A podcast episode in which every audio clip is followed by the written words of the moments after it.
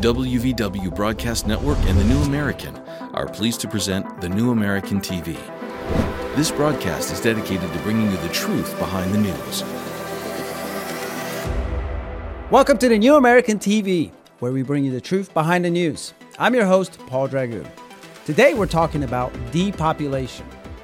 Julius Malema is a South African lunatic calling for the murder of people he hates. He advocates for genocide. He's honest about the bloodthirsty nature of his far left revolutionary ideology. Here he is telling his supporters to go out and kill white farmers. You must never be scared to kill. A revolution demands that at some point there must be killing because the killing is part of a revolutionary act. Did you hear that? You must never be scared to kill. Revolutions demand it. Malema is the founder and head of the radical far left and racist Economic Freedom Fighters. He's been saying evil things like this for years. In 2022, the South African, a news outlet, carried the disturbing headline Julius Malema refuses to rule out calling for slaughter of white people. Here he is encouraging his minions to do just that.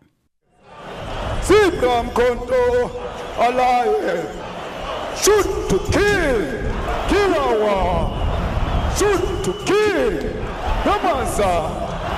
kiss the poor, the farmer, kiss the poor, the farmer, brr, pa, pa, brr, pa, pa, attention.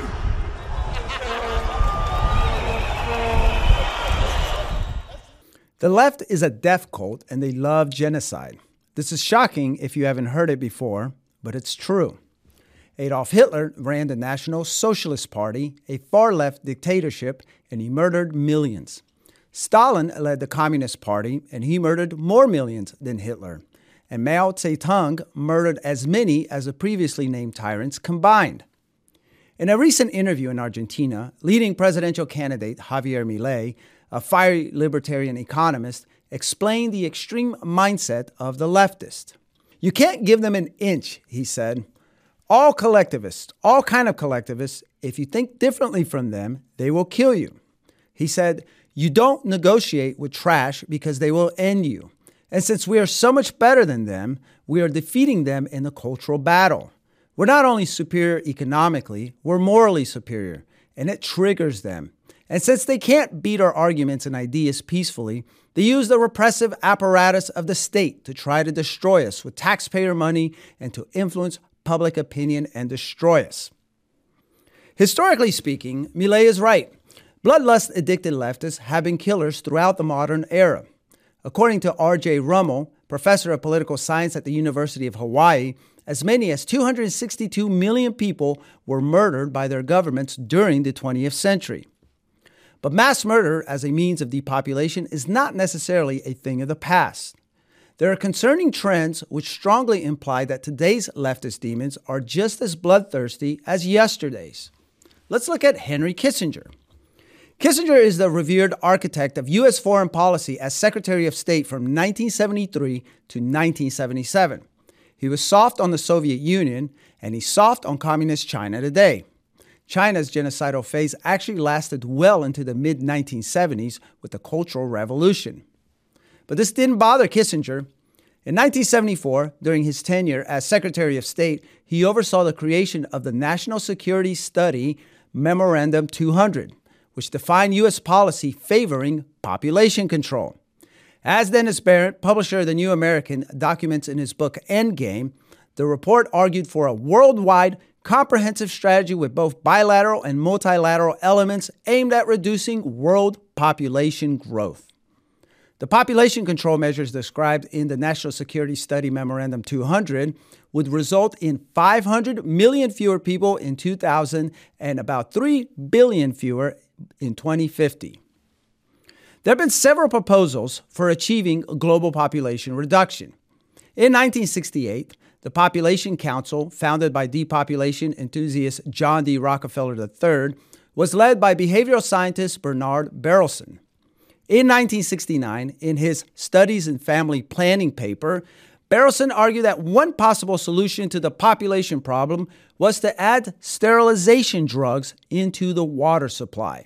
Mass use of fertility control agent by government to regulate births at acceptable level, the fertility control agent designed to lower fertility in the society by 5% to 75% less than the present birth rate as needed, substance now unknown but believed to be available for field testing after 5 to 15 years of research work to be included in water supply in urban areas and by other methods elsewhere, addition of temporary sterilant to water supplies or staple food.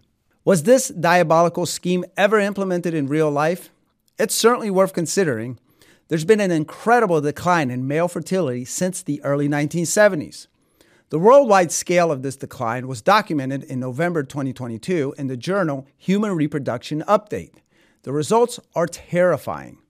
Combining results from all men, sperm count declined steeply between 1973 and 2018. For all men combined, sperm count declined by 0.93% per year and overall by 41.5% between 1973 and 2018. The researchers who wrote the article concluded that their study provides strong evidence for the first time of a decline in sperm counts among men from South and Central America, Asia, and Africa as well as a worldwide decline in the 21st century, with data suggesting that the pace of this decline has accelerated. Correlation may not be causation, but we live in the age of dangerous and uncomfortable coincidences. Is it merely a coincidence that the US government and its favored NGOs in the late 1960s and early 1970s had a strong interest in depopulation, and just since that time, male fertility has cratered? Is it also just a coincidence that one of our most powerful billionaires, Bill Gates, is a population control enthusiast and a purveyor of vaccines whose NGOs were highly involved in the COVID terror operation? Is it merely a coincidence that SARS CoV 2 appeared at a biolab in Wuhan, funded in part by a U.S. government long interested in bioweapons and population control? Is it merely a coincidence that untold numbers of elderly were killed in nursing homes by policies seemingly designed to increase COVID exposure in vulnerable groups? Was it merely a coincidence that proven life saving drugs were demonized and withheld while deadly therapies and drugs were forced on the afflicted, which killed millions? Is it merely a coincidence that unprecedented numbers of young and healthy people are dying unexpectedly since Operation Warp Speed? Is it merely a coincidence that the Biden administration appears to be preparing for new lockdowns with an election looming? In 2020, the BBC published an article with the headline Fertility Rate Jaw Dropping Global Crash in Children Being Born. We'll leave you with that and ask, in light of all the above and more that we didn't include, are we facing just a weird and concerning mystery? Or is this evidence of the greatest crime ever perpetrated on the human race? When we come back, my colleagues Dennis Behreandt and Steve Bonta will be discussing their thoughts on these questions and more. This is one conversation you don't want to miss. Sophia paused before the door. It read Department of Biodigital Convergence.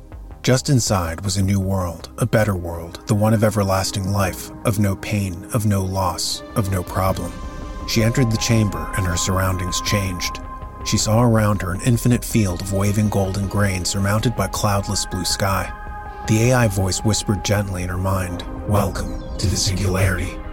She couldn't see it and couldn't feel it, but her body had almost instantly been covered by a swarm of tiny gray multi legged bots that melted through her clothes and into her skin. Not perceiving the nightmare, her eyes had already been consumed and the rest of her body was dissolving as the bots digested her flesh. She felt only a warmth suffusing her being, Drowsy, she drifted to sleep, and her last thought was one of panic. Would she ever wake? Could a nightmare vision like this be an outcome of the much hyped transhumanist technological singularity? Enter the world of the future as illuminated by the experience of the past in Endgame, the new book by Dennis Behreandt, the publisher of the New American Magazine, and find out how the disastrous COVID pandemic response fits with the technocratic elite's thirst to create a transhumanist utopia. Get Endgame from shopjbs.org with free shipping with code ENDSHIP, E N D S H I P or get Endgame and the Great Reset Collector's issue of the New American Magazine and get free shipping plus an additional 20% off both with code N20, END20. Welcome back. We're talking about depopulation, and joining me are two of the smartest people I know. Dennis Behreandt, the publisher of The New American and the author of Endgame, COVID and the Dark State Quest for Bio- Digital Convergence in a Transhumanist World. I can never pronounce that right. I wrote it just for you. Thank you, Dennis. By the way, we've talked about this book. It's fantastic. And we also have Steve Bonta. He's the senior executive uh, editor of The New American. Executive senior editor. Uh, I always But get hey, that mixed up. it's okay. And an author of many articles and academic papers. Thank you, Steve. Thank you, uh, Dennis. Thanks, Paul. So before breaking, we've rattled off a long list of incidences that have resulted in less people in the world and even death. And um, we asked, is it coincidence or not? What do you think, Dennis? Is there an elaborate plan for depopulation? Let me read to you another segment of the, uh, for the, Kissinger report on uh, fertility problems as the U.S. government perceived them in 1974. And under policy recommendations, this is uh, that heading for, from that report, it says there is no single approach will, which will solve the population problem. The complex social and economic factors involved call for a comprehensive strategy with both bilateral and multilateral elements. So, explicitly, they didn't want there to be a smoking, single smoking gun, as it were. They wanted to have a very, as they say, complex approach to solving this worldwide, what they consider to be a problem of too many people being born. And they explicitly said they want to lower fertility rates. So we can't really say there's a causal connection. What we have is another inconvenient alignment of policy decision making processes now matching up with exactly what they called for actually happening in the real world now, decades hence. And in particular, since this time, this wasn't a phenomenon prior to this time, but since this time, the late 1960s, we have had fertility rates worldwide drop by about half. That's since 1968, uh, where you know almost almost five births per per per family at one point prior to 1968. Now we're less than half of that. During the same time that this uh, this document kicked off the U.S. policy on population control, that doesn't seem like just a coincidence to me. Uh, and one of the factors that is really coming into play and that people are starting to become aware of is this male infertility crisis, worldwide male infertility crisis. Usually it's referenced in the news when you see reference to this as sperm counts being dramatically lowered and sperm vi- uh, vitality being dramatically reduced. And there's starting to be research and thought process going into, well, what is causing this? And it may be uh, chemicals in the food supply and in the water supply in particular. One of them, uh, one of the second most common uh, uh, chemicals used to control weeds and things of that sort is atrazine. Um, that is an endocrine disruptor, which has fertility implications, uh, not just for humans, by the way, uh, but also uh, PFAS, perfluoroalkyls, and other related P- PFAS chemicals. It's starting to look like those have an impact on uh, fertility issues. Uh, these things are pretty common in the you know exposure in the, in the environment, and we're, we're starting to see these things really start to have an effect on actual family populations, fa- family family capabilities, and then, then there's a whole range of other social factors that go into population control as well. Uh, but what the reality is is that this is not just fantasy. What they were talking about in, in the Kissinger report back in the 19, early 1970s, it came as a result of decades of non-governmental organization uh, agitation, if you will, uh, to bring these policies to the forefront of U.S. government policymaking procedures, realized in the Kissinger report, put into practice across the UN NGOs uh, and the UN itself with regard to our, our, our foreign policy on, on, on, these, on these matters.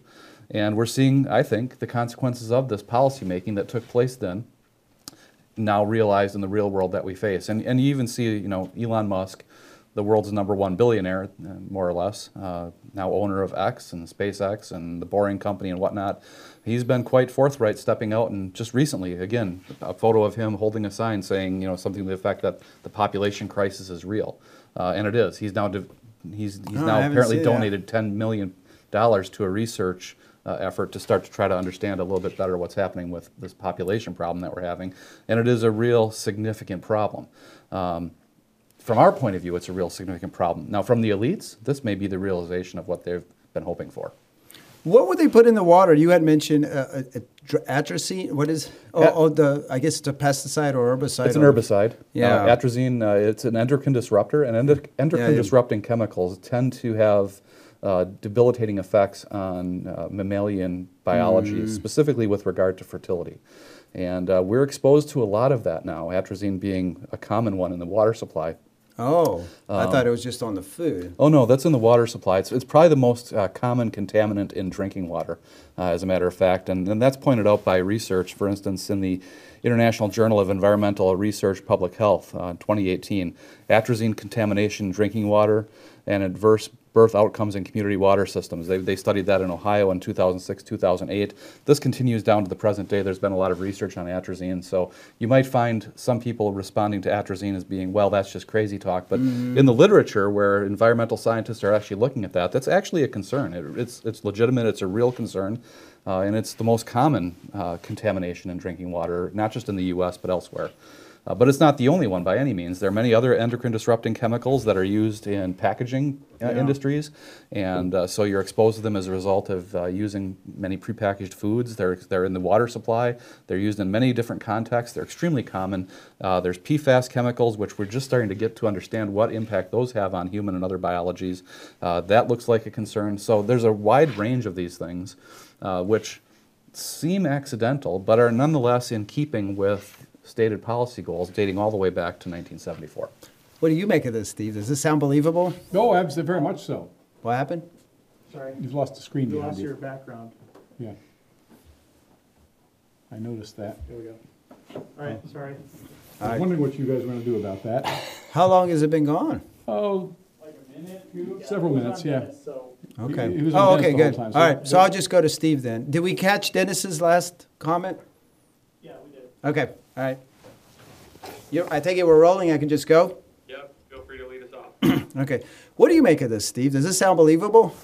Well, yeah, I mean, I'm not qualified to comment on, on the, the details of the science the way Dennis Yeah, that is, was really but- good, Dennis. Thank you. Yeah, and, and uh, I mean, I mean, you know, I'd like to point I point mean, out. it's tra- tragic, but Har- Harkening back to our open video, it's not an accident that the most extreme agenda driving aspects of what we call leftism always identify with the color red. Red being, the and it's not, yeah, it's the color of blood. It has nothing to do, it's not because they have a peculiar affection for Santa Claus or Christmas. It's because they view their movement as being intrinsically, you know, violent and revolutionary, and that means spread, uh, shedding lots and lots of blood. I mean, Nesta Webster pointed out a long time ago that she that there's evidence that the French revolutionaries were consciously carrying out a a population reduction campaign, particularly in the south of France, the, the, the famous noyades that were carried out by Carrier and other people, where they would literally perform mass executions of hundreds of people at a time. They'd tie them up, and put them in these huge barges, and then sink them in the river.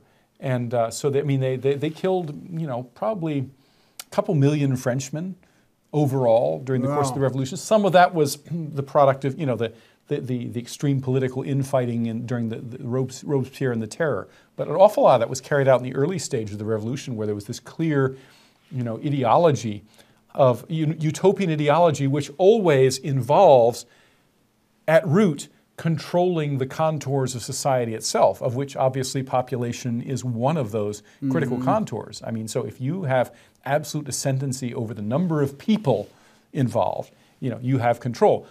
Later on, I mean, it's much more egregious, particularly in the in the um, in uh, the Great Leap Forward in China, and then the Cultural Revolution. That this was being done in a conscious way. That China viewed itself as being as, as, as being overpopulated. Interestingly, the Communist Party of China today has just gotten rid of its infamous one-child Yeah. policy and then the two-child policy, and they've now decided because because they're actively declining in population, and they're seeing that this poses that they're in the, on, on the cusp of a demographic crisis. So they're encouraging people now, Chinese people, to reproduce, but the Chinese don't want to do it. And I want to point out also, you know, overall, this whole uh, conceit about population getting out of control. I mean, it dates all the way back to Thomas Malthus, of course, and uh, was given new theoretical life by Paul Ehrlich back in the 1970s with the population bomb. Th- this idea is, is false on the face of it because it turns out that as populations grow, as, as populations are enabled to grow by higher standards of living and more efficient uh, food production and, and things like this, people tend to start limiting the size of families because in a, in a poor society, having 10 or 12 children is maximally incentivized, A, by the fact that half of those children typically die in infancy. So, and, B, there are no, we, they don't have luxuries like social safety nets or retirement or anything like that. and so your, your retirement are your children. They're the ones that are going to take care of you. So all that goes away, in effect, with, with, with, with modernization. But we're still left with a fundamental problem, which is, the- you know, the core pathology of leftism, which, um, you, you know, I think we mentioned Is earlier, is is, this- a mur- is a murder cult. Leftism, you know, is all about hatred in various forms. And when we think of hatred, we think, oh, that's if I call Dennis a mean name and punch him in the face and then he punches me, or, you know, we, we think of hatred in these very limited way. But it, it, it, it's also fundamentally an act of hatred to say, you know, we need to reduce the population. Of course, I'm not going to volunteer to be one of the reducees. Yeah. But it would be really cool if over in Africa or in Asia or some other place where they ha- where they look different from me and speak funny languages, that you know we really need to control po- population. I remember back in the 80s, and I'll shut up after this. But back in the 80s, um, a um, AIDS was all the thing. Okay, um, and there was an article published, a cover story for a, a a magazine called Audubon Magazine, which is one of the most prominent left environmentalist type mag. And sometimes has nice stuff about birds in this, but this particular article was about came out circa 1985, and it caused a real hullabaloo, even among the people who read it, you know, including members of my family who were just appalled by it. And it said, in effect, oh, AIDS is probably a good thing because it's going to depopulate parts of Africa that need to be depopulated. Yeah. You know, all these wretched countries that are allegedly overcrowded and poor because there are too many people. Well, AIDS is going to take care of that problem. And we heard echoes of this more recently with the COVID pandemic. You know, mm. people were saying things like this, well, you know, these pandemics, are gonna, as the population becomes less and less sustainable, we're going to have more pandemics. And that's a good thing because that's Mother Nature striking back. I want to get to that, but first we're going to take a break because that's definitely something we want to hit on. All right, folks, we'll be right back on the other side of this break. Hi, I'm Alan Keyes. I'm the host of IMTV's uh, daily talk show about uh, news and events in America. And I want to say a good word for the New American magazine. Uh, not only because Alex Newman has joined us as somebody who is periodically hosting a show, but because uh, New American Magazine represents a alternative media that is willing to tell people the truth. Uh, with so much fake news spreading, spreading about, and the fact that right now this country is in an existential crisis, we remember who we are and where we come from and what our principles are, or we die. Reading New American Magazine can keep you up to the minute on the issues that are challenging us as a people and on which that survival hangs. You can check it out and subscribe at www.thenewamerican.com.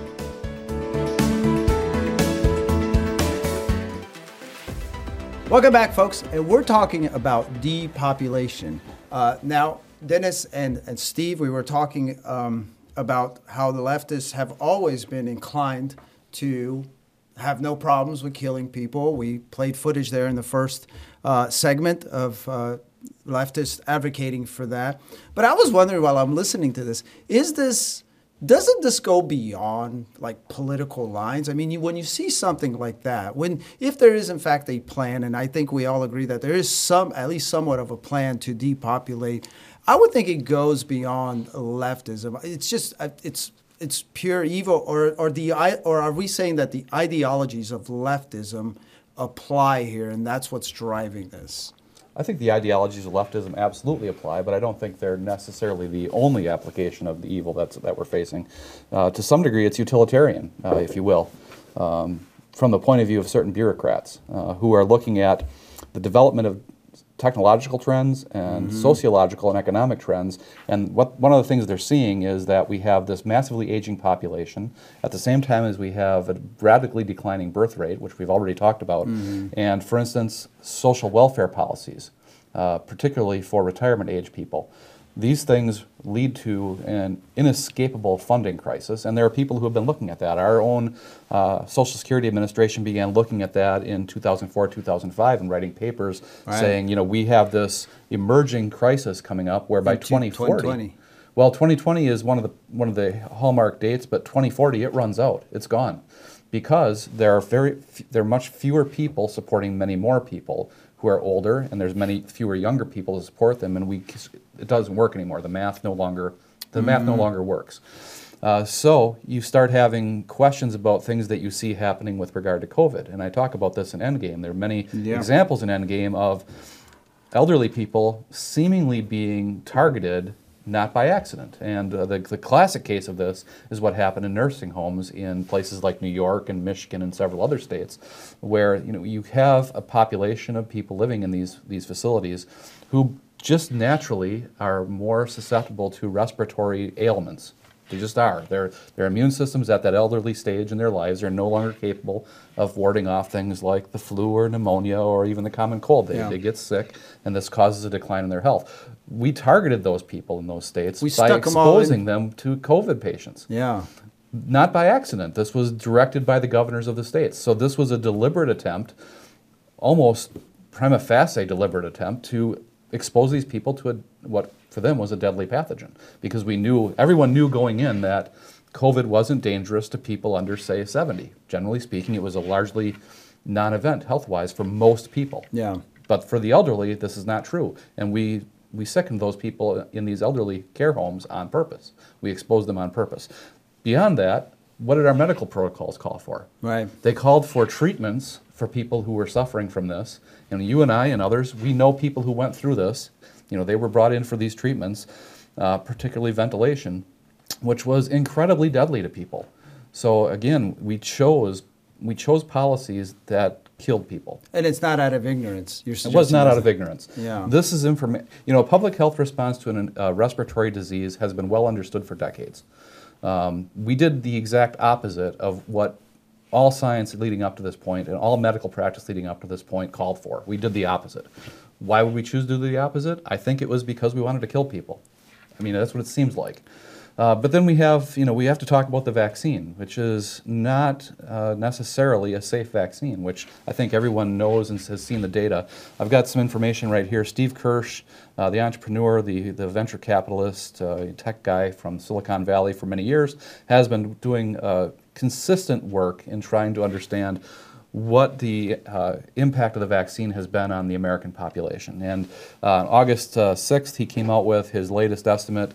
And I'll just read the headline from what he put out here for his estimate. He's using VAERS data, which is the Vaccine Adverse Event Reporting System data. He says the data is crystal clear. The COVID vaccines are killing an estimated one person per 1,000 doses. That's 676,000 dead Americans, according to Steve Kirsch just a couple weeks ago.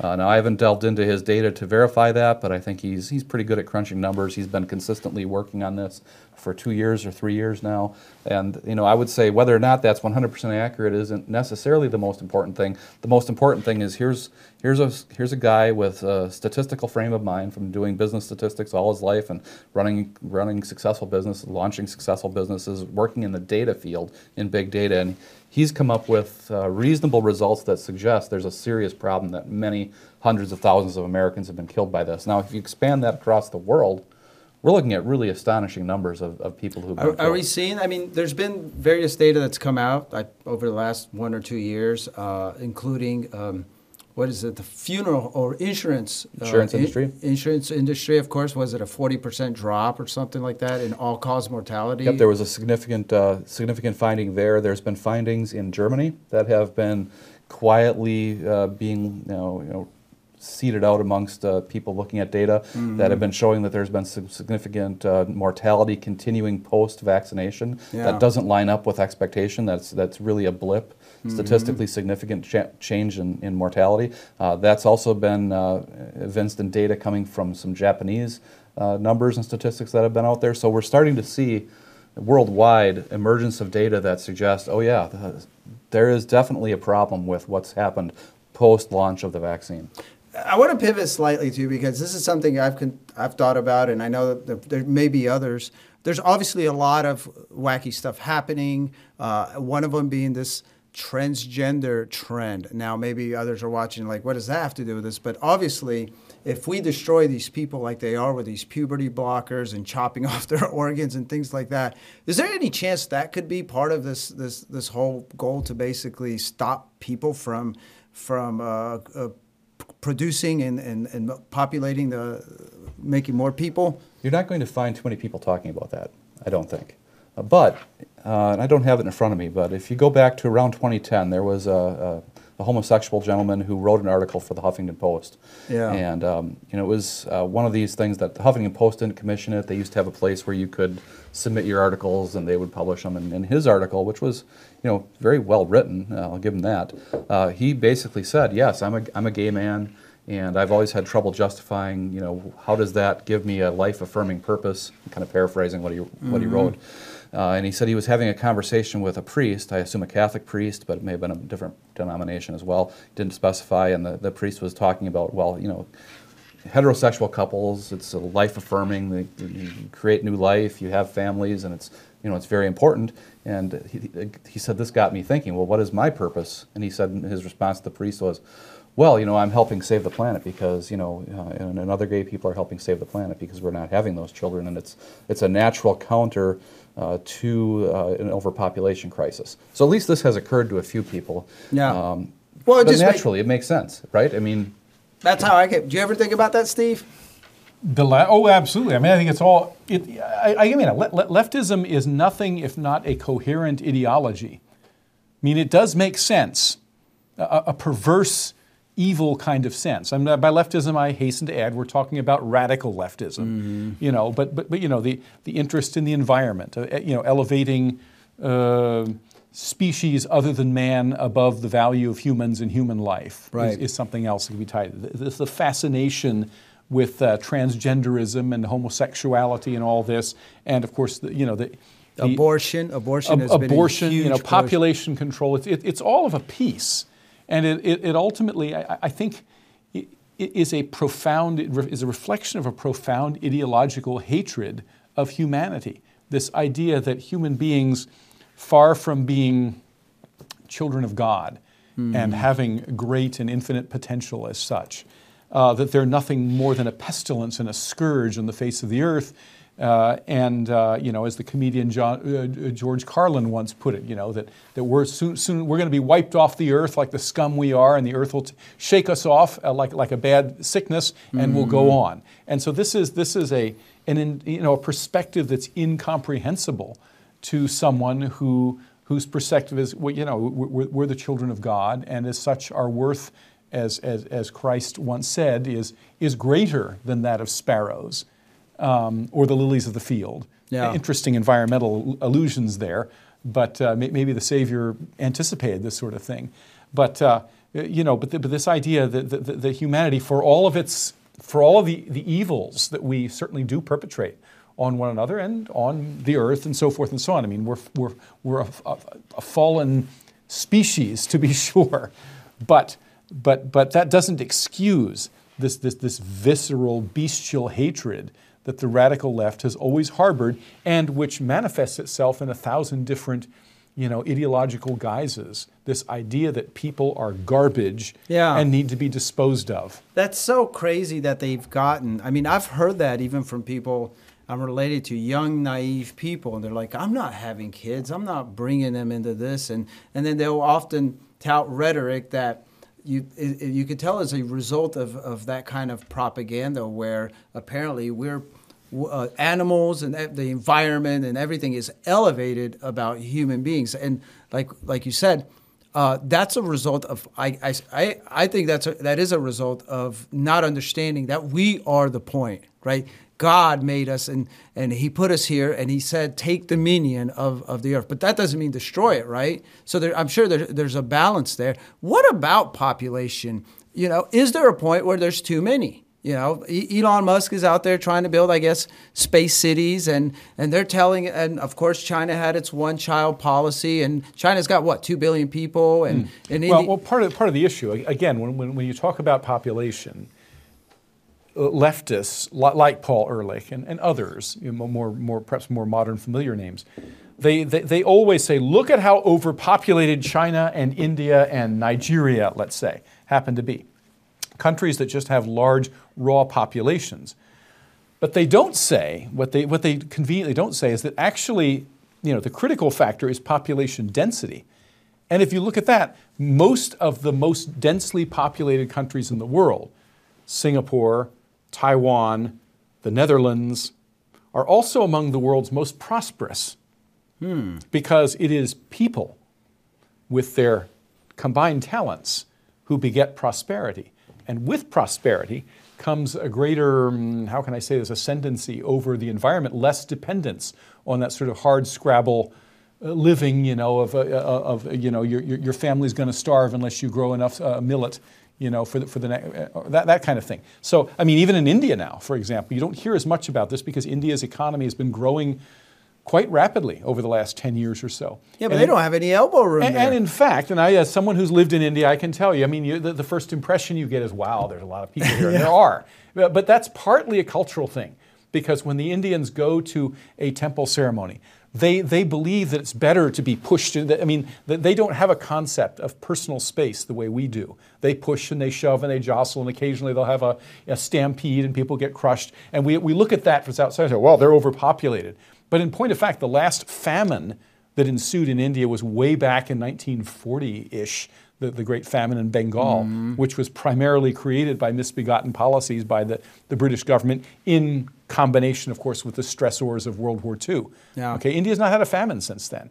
And China, for all of its many issues, I mean, there are concerns that there may, there may be a famine looming large. I don't know. But China, too, I mean, you know, again, having spent time in China, one thing they have is plenty to eat even in the poor, the poorer areas. You know, there's, there's a lot of food in China. That may change.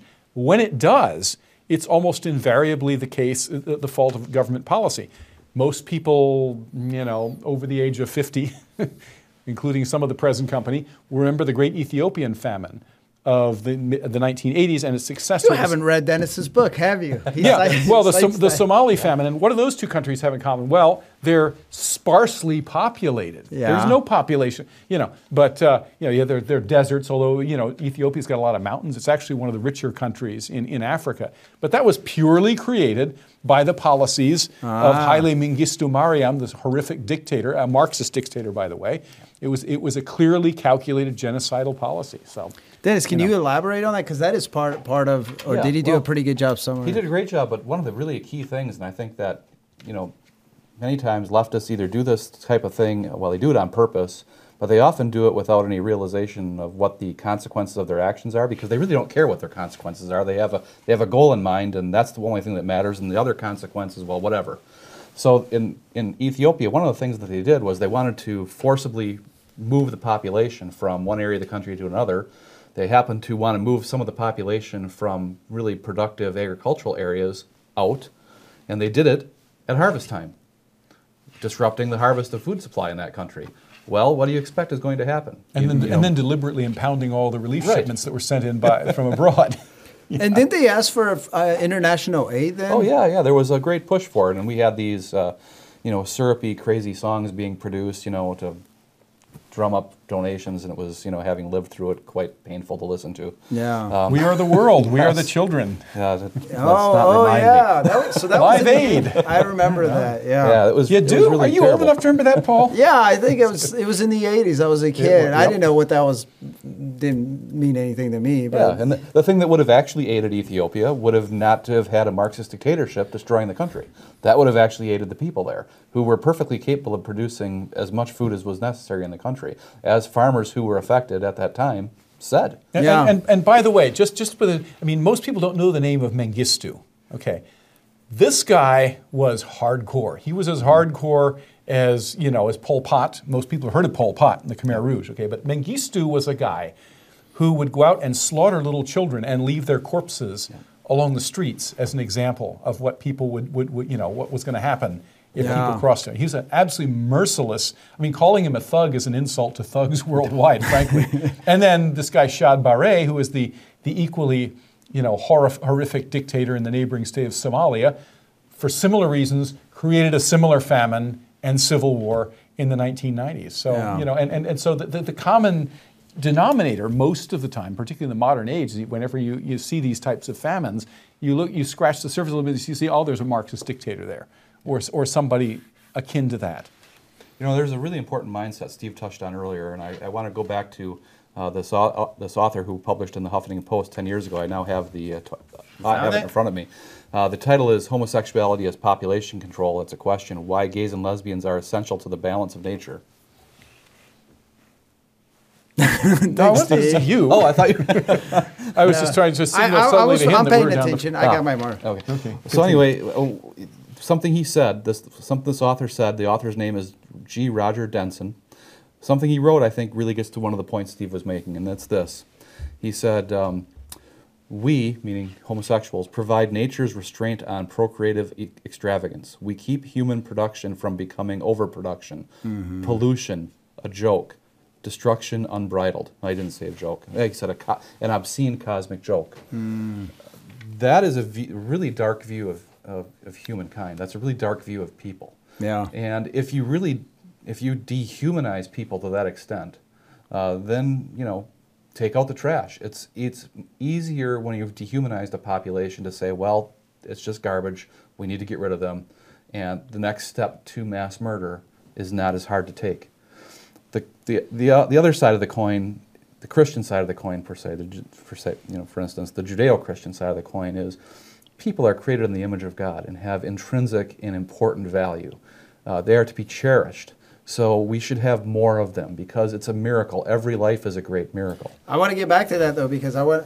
I think I've already asked, but I want to. I want to really corner you on that. Is there a point where there's too many people? We're going to take a break first, and we'll be right back.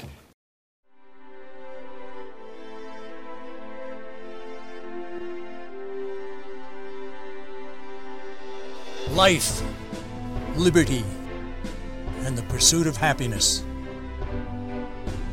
Declaration of Independence proclaims God given rights, and we intend to protect them. Working with people like you for over 50 years, preserving freedom and building a better tomorrow. Safeguarding the Constitution by limiting government power. We are restoring liberties, educating voters, and leading the freedom movement. Join with us. United, we will defend our rights. We are all Americans. We are the John Birch Society.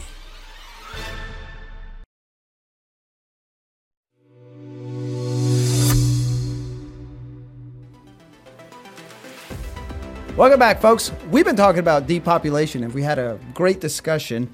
Um, like I said before the break, I don't know that I was ever I I, I was uh, satisfied with the with any answer as far as that. Isn't there a point where there is too many people? I before you answer that, hold up. I traveled across the country uh, recently, and I went in one of the uh, the emptiest state, but one of the most wonderful states. And you look around, and you're like, man, I don't know how they're saying we're going to run out of room because there's just so much room. But surely, at some point, at this trajectory, there's going to be too many people. No.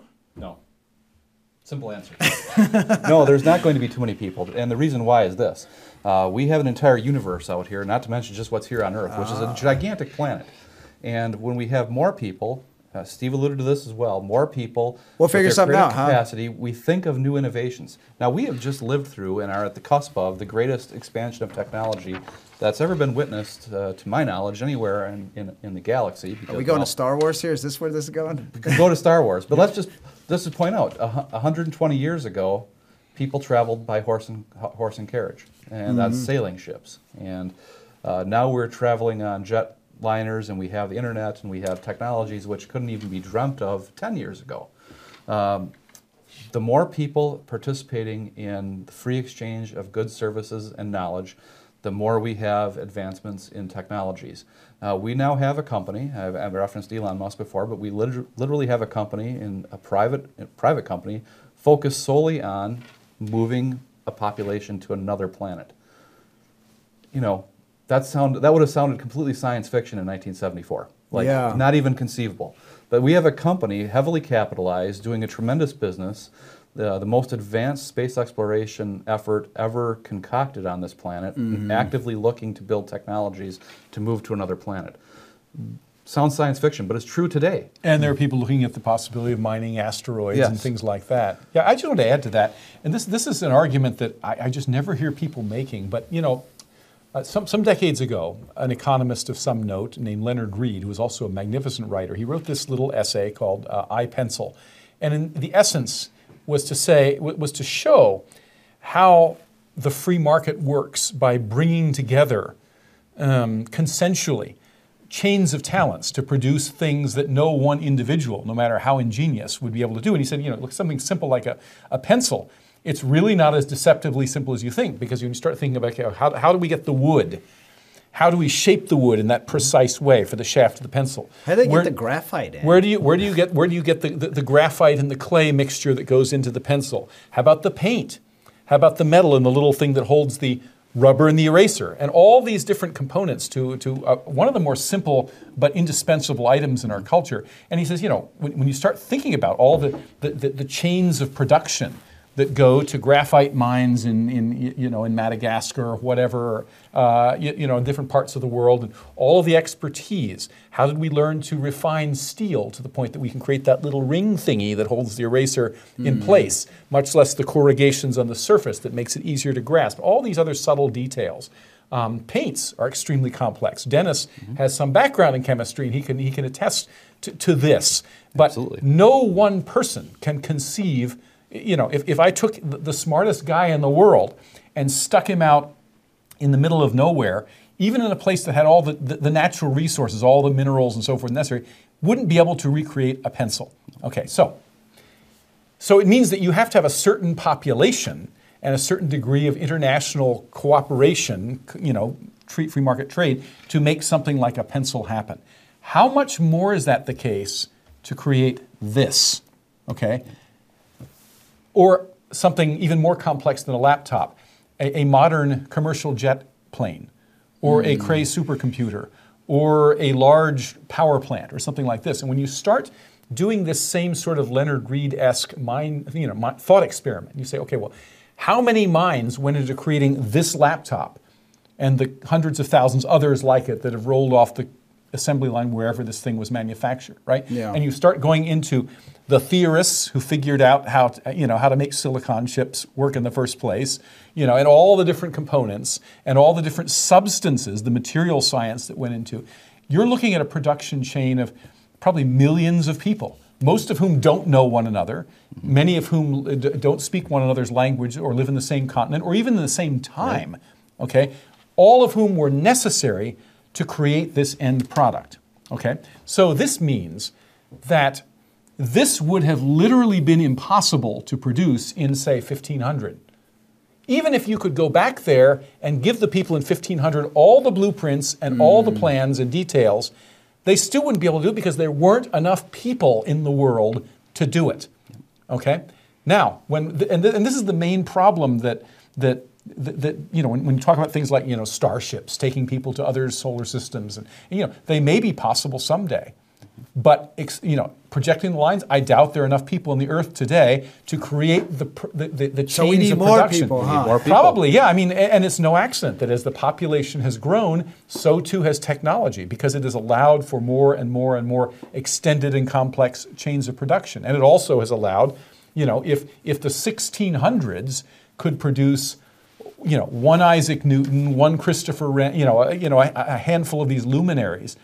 How much more so can a world today uh, produce correspondingly more uh, brilliant minds that are off the bell curve, people who are going to be innovators on the level of an Isaac Newton or whatever? I mean, Elon Musk is Yeah. perhaps one example of that. So, my point being is that if you like an improved standard of living, which would include, for people like Dennis and me, uh, greater access to truth, to books, to knowledge, to understanding the universe that we live in, all this type of stuff, then you're a fan, ipso facto, of more and more population because that means more and more and more talent and correspondingly greater ability to.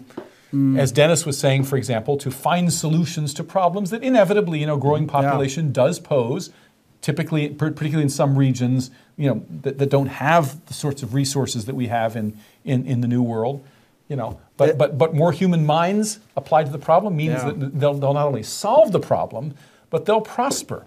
This has been recognized in private industry, by the way. Well, you recognize it with Malthus because he was saying the same thing. He's making this prediction. He's saying we can't feed anyone. Right. And the opposite happened, right? The opposite happened.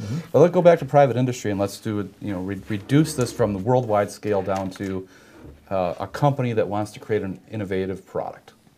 And this is what really happened in our private industry research labs 50 and 100 100 years ago. So things like Bell Labs, for instance, or some of the others that were out there, um, National Cash Register at one time.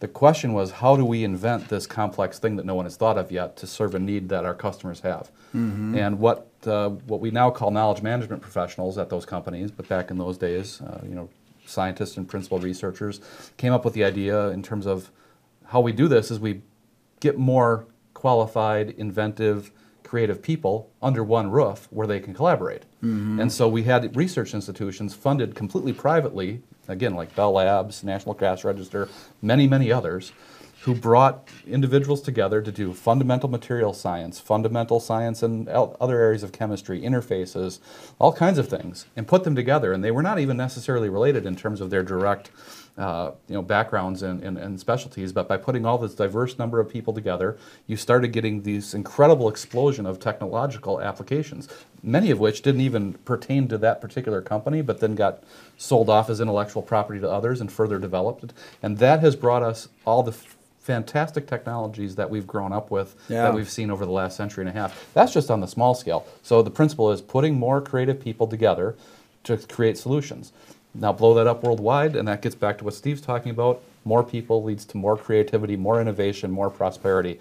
It's been proven indubitably over many decades. It, it's, it's, a, it's a fact, and it runs completely counter to the leftist mindset. We're going to run out of space, we don't have enough resources, we have to get rid of all these people because we can't feed them. It's baloney. It's Do the opposite is true. Do you think they actually believe that, or is there any chance that maybe they want this planet for themselves? I know all this stuff sounds wacky, but like you said, it's like there's so much going on that seems to be uh, supporting this idea that there is an intentional, deliberate plan to reduce the population. Is, is there a chance that there's a I don't know a group, a network, or like you said, just leftists in general? They're like, well, we just want the planet for ourselves. some people are psychologically unstable in the sense that they they want power. It's a narcotic for them. Yeah, I mean, and, you know, those are the people who some studies in psychology have shown tend to gravitate toward uh, areas of management and government in particular Yeah. because they enjoy the exercise of power. Mhm. Um, it's an unfortunate fact that, that we've lived with as a species. that would make them for a long time. sociopaths, though, right? yes, it's psychopath. Yeah. Yeah, yeah. Right. That's that's. There's literature on that. There's been studies that have been done. Every so often it crops up in the mainstream media. I'm sure our viewers will be familiar with at least hearing about these these things from time to time. But some people just find the exercise of political power over others a narcotic, and they want more of it. Yeah, I, I don't understand that. You know, I have a couple people reporting to me, and I wish I didn't. you know, but uh, Steve, have you noticed anything living in some of these totalitarian states and in the difference between uh, the leaders in totalitarian states who find nothing wrong with being pretty obvious that they wish to exercise control over everyone, and perhaps people here? Uh, is America the only place where there are actual politicians who are saying let people do what they want? It's not the only place, but you know, certainly, it, you know, it, it's it's quite a shock, you know, to spend time, significant amount of time in a place like in a place like China. There's a reason that the Chinese are able to build things like railroads and and freeways at such an incredible rate compared to us, and that is that the government simply goes and says, okay, we're building a, a railway through here. You know, 10 million people got to move. Sorry, you know, and Yeah, they'll just clear them right out of the way. people, yeah, huh? and, and this kind of thing. And I saw this happen a lot. Um, there, were- there were some, some, some small villages, you know, mostly with rice paddies and, and this kind of thing, fish farms near the area where I, where I lived in, in, in China. And uh, they were quite pleasant to go walk in, and you'd see, like I like to watch birds myself, and you'd see, you'd see various types of birds and so forth. And in the space of about a year and a half, that stuff was all leveled. The buildings were, the, the villages were all destroyed. All the poor people who lived there were driven away to go scratch because the local, you know, Communist Party cadres decided it was time to, to line their own pockets Yeah. and, and, and put up some, you know, modern office buildings, most of which then go unoccupied and so forth and so on. So yeah, you do see this. It's, it's a, a tremendous callousness uh, towards human beings. And I have to say, you know, in our society, it can be maddening progress is often stifled by you know not in back my backyard type lawsuits and everything you know, these types of things you know eh, we aren't as efficient in some ways in terms of these you know these public works projects Mhm. they do get stifled but on the whole our system with all its imperfections does a much better job of respecting human dignity Right. Well, thank you, gentlemen. So it sounds like, for the record, we all believe there is a depopulation agenda. It is It has been implemented and it is being worked now. Any advice in 19 seconds as far as what people can do? Acknowledge this and tell others about it, I suppose. Absolutely. You know, knowledge is what uh, is necessary to counteract some of these things that take place, and uh, actually being brave enough to recognize the knowledge. One of the things that we'd like to do is turn away from the things that we find tremendously ugly. And uh, what's uglier than some of these tr- tremendous crimes that have been committed against whole populations in the past? Uh, if we don't want to see those in the future, we need to acknowledge that the possibility of them exists and confront that openly. Thank you, Dennis. Thank you, Steve. Well, folks, thank you for tuning in to another episode of The New American TV. Remember to visit thenewamerican.com for more truth behind the news. And if you really enjoy the show, tell others about it. Big tech heavily censors us for telling the truth, and we could use your help.